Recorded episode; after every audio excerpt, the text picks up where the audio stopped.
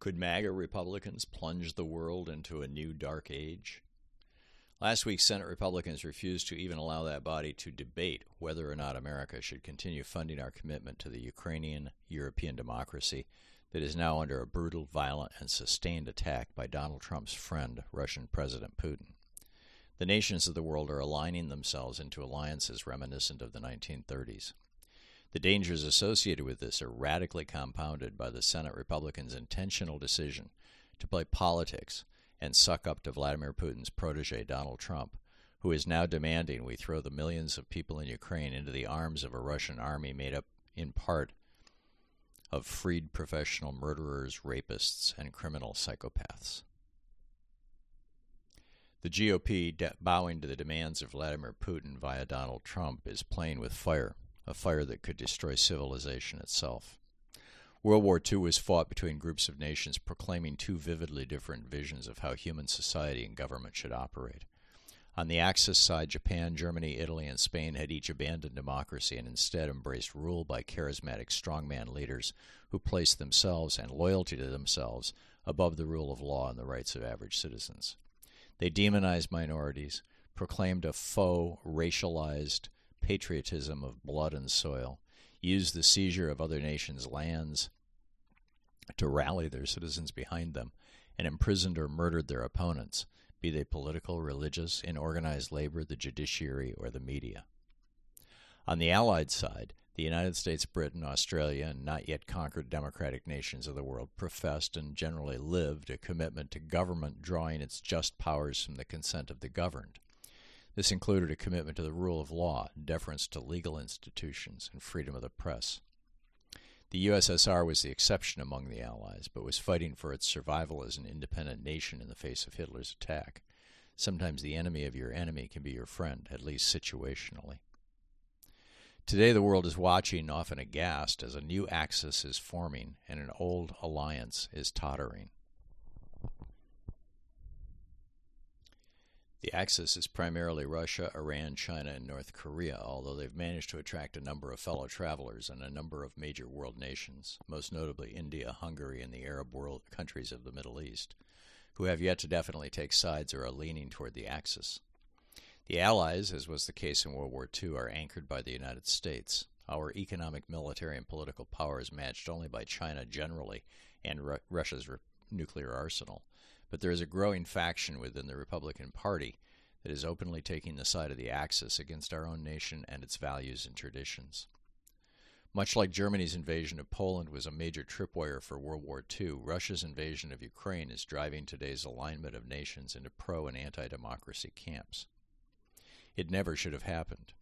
In 1994, Ukraine had the world's largest arsenal of nuclear weapons outside the United States, a remnant of their former status as a Soviet state and their most westward position in that confederation.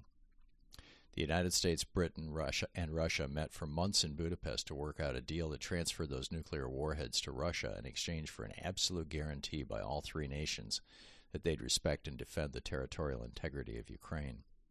It was called the Budapest Memorandum, signed that year by all four parties, and explicitly said, along with guaranteeing not to politically or economically interfere with Ukraine's sovereignty, that 1 the United States of America, the Russian Federation, and the United Kingdom of Great Britain and Northern Ireland reaffirm their commitment to Ukraine in accordance with the principles of the CSCE Final Act to respect the independence and sovereignty of the existing borders of Ukraine.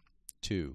The United States of America, the Russian Federation, and the United Kingdom of Great Britain and Northern Ireland reaffirm their obligation to refrain from the threat or use of force against the territorial integrity or political independence of Ukraine and that none of their weapons will ever be used against Ukraine except in self defense or otherwise in accord with the Charter of the United Nations. Russia has been in violation of the Budapest Memorandum ever since their illegal invasion and annexation of Ukrainian Crimea in the spring of 2014, and today defies the world to do anything about their unwillingness to honor the agreement that they signed in exchange for thousands of nuclear weapons and hundreds of tons of fissionable material. If Russia succeeds in overwhelming Ukraine, then the physically largest democracy in modern Europe, with the continent's most fertile farmland producing 10% of the world's wheat, and one of the planet's largest frackable natural gas reserves, will have fallen to tyranny and will be forced to join the Axis. It could be an inciting incident like the assassination of Archduke Ferdinand that set off World War I, or the next step after Hitler attacked Poland in 1939. Russia's generals have already proclaimed that Poland, Moldova, and the Baltic states are next. Should Russia proceed from Ukraine into the Baltics or Poland, Putin will have triggered Article 5 of the NATO treaty to which America is a signatory. It requires that we immediately repel their aggression with military force and our own troops. But Donald Trump, presumably on orders from Putin, has told us that if he becomes president in 2024, he, w- he will either pull the U.S. out of NATO or simply ignore NATO's Article 5 obligations in deference to Russian aggression in Europe. I don't give a shit about NATO, is how our former president put it. As Anne Applebaum recently wrote for the Washington Post, quote, he brags that he would not care that much whether Ukraine were admitted to NATO. He has no interest in NATO and its security guarantees. Of Europe, he has written that their conflicts are not worth American lives. Pulling back from Europe would save this country millions of dollars annually. In any case, he prefers the company of dictators to that of other Democrats. You can make deals with these people, he said of Russia. I would have a great relationship with Vladimir Putin. The cost of American support for Ukraine is a mere rounding error in the U.S. federal budget. But suddenly, Republican members of the House and Senate who are either aligned with Trump or terrified that he will support a primary challenger against them if they don't fall in line are opposing further aid to that beleaguered nation. If the U.S. withdraws support for Ukraine and, per Trump, NATO, as these Republicans are now advocating, one of two scenarios is likely to play out. Either could set back world progress toward democracy and freedom by a century or more the no war but new dark ages scenario. One possibility if Republicans succeed in cutting off U.S. aid to Ukraine and we fail to further intervene is that Russia will fully seize that nation, as it first tried to do almost two years ago, and institute a reign of terror across the countryside. Men who fought against the Russians will be sent to camps, tortured, or executed in front of their families. Women will be subject to mass rape or forced into sexual slavery in Russia, particularly in the remote regions like Siberia, as has already happened with some captured female Ukrainian civilians and prisoners of war. And the children of Ukraine, as has already happened to tens of thousands of them, documented by the UN with criminal charges against Putin, will be sold to Russian families or Russian or international pedophiles willing to pay for them. This will largely happen out of the view of the world, as Russia will bring down the same sort of media censorship and control of the internet that Putin is today using to hold power in Moscow. But the other Axis countries, particularly China and Iran, will note that this Putin aligned minority of Republicans has forced America to disengage from the world because Donald Trump has caused one of our two political parties to realign itself with dictatorship over democracy, both overseas and here at home. This could provoke military actions, but not world war, in the Middle East and Asia, and it would empower right wing anti democracy politicians across the world's developed nations. Country after country would see their democracy turned into autocracy, as has already happened in Hungary, Turkey, Egypt, and other nations. President Xi is facing discontent and economic crisis in China, a situation that will get exponentially worse over the next year or two as more and more nations move their manufacturing home or to other low wage countries, and the Chinese real estate market unwinds. This puts pressure on him to have a little war, a leadership strategy to retain and even expand political power as old as ancient Rome's Caesars. For example, as George W. Bush told his biographer Mickey Herskowitz back in 1999, having a war is a great way to rally citizens around you and ensure your own hold on power. It was the essence of his 2004 reelection strategy, even before five corrupt Republicans on the Supreme Court handed him the White House in 2000. Quote, one of the keys to being seen as a great leader is to be seen as commander in chief, Bush told, told Herskowitz. My father had all this political capital built up when he drove the Iraqis out of Kuwait and he wasted it because his war only lasted three days. If I have a chance to invade Iraq, if I have that much capital, I'm not going to waste it. I'm going to get everything passed I want to get passed, and I'm going to have a successful presidency. End quote. The temptation to use war as a way to rally support and cling to power is every bit as tempting to Presidents China Xi, China's President Xi, Russia's Putin, and the Ayatollahs of Iran as it was to George W. Bush and Dick Cheney. In other words, if Republicans in Congress su- succeed in killing U.S. aid to Ukraine, then China will almost certainly take Taiwan, an action that they've both been practicing and promising for years. That could well bring Japan and Australia and possibly South Korea to Taiwan's defense, provoking a bloody war in the region. Although, if the U.S. has already abandoned Ukraine to Russia, the greater probability is that Taiwan's allies will similarly abandon that nation.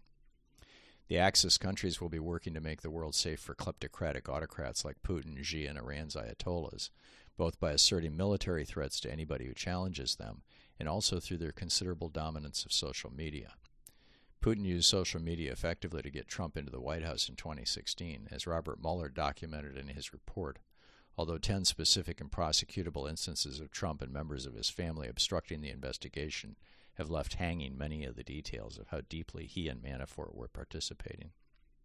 Right now, Russian and Chinese bots and disinformation teams have a massive presence across social media, and China owns TikTok. And Zuckerberg and Musk dismantling their own teams that were trying to block foreign disinformation bodes well for Axis efforts to keep American public opinion isolationist so they can do their dirty work without U.S. interference. I call this the new Dark Ages scenario because the vacuum created by the failure of democracy in nation after nation will be filled by strongman autocrats, the way we're today seeing the rise of that very cancer here in America, in Sweden, Italy, Argentina, and in other formerly progressive and democratic nations. It could be generations or even centuries before anything resembling democracy returns to the earth. Remember, the democratic experiment of today is only 240 years old, and countries across the globe throughout the previous 10,000 years of civilized history were almost always run by kings, queens, pharaohs, popes, and other types of dictators. The World War scenario. Should Republicans succeed in blocking U.S. aid to Ukraine so it falls to Russia, as Trump is currently demanding, his son went on a bizarre tirade about it just last week. But Trump is not elected president by the Electoral College, and Biden is still in office. A different scenario emerges. Once Putin tests the Polish or Baltic state borders, the U.S. will almost certainly honor its commitment to Article 5 of NATO and enter the fray. This is what Defense Secretary General Lloyd Austin referenced in a closed door congressional hearing last week, words that Putin fanboy Tucker Carlson took out of context to falsely claim Austin was threatening to send U.S. troops into Ukraine if Republican senators didn't go along with the aid package the administration and Pentagon are requesting. With all of NATO, including the U.S., aligned against Russia's European aggression, the world will have entered what could be could well be the first phase of World War III. Like in the previous two world wars, that would almost certainly provoke other nations to take advantage of the world's war preoccupation to accomplish their own territorial expansion goals specifically China taking Taiwan and India taking contested regions on its borders.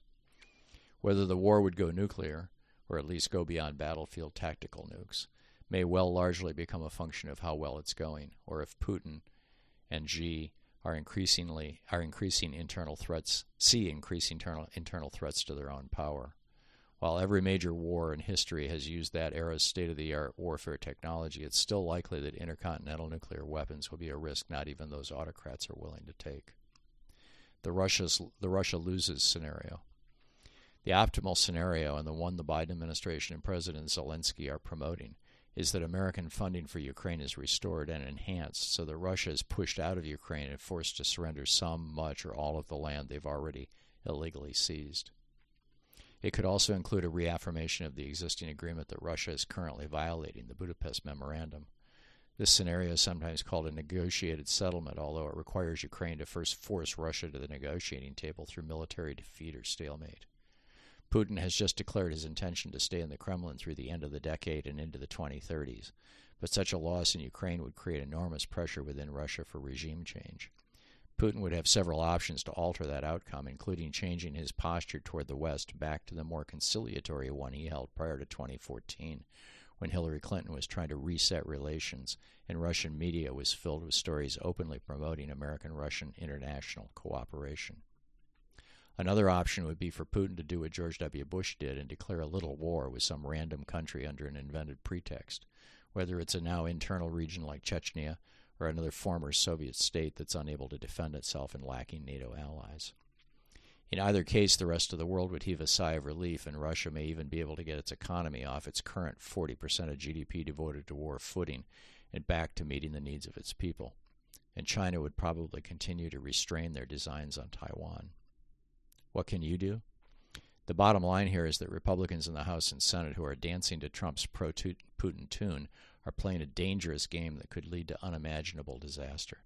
They're essentially proclaiming that as long as they face MAGA primary election threats, they're not going to stop going along with Putin or fearing Trump's wrath. But we still may be able to cha- salvage peace for this time by restoring and enhancing and enhancing aid to our ally, Ukraine. Call your two senators and your member of the House. The Capitol switchboard number is 202 224 3121 and let them know your thoughts. The longer Republicans play politics with Ukraine aid, the more dangerous the world becomes.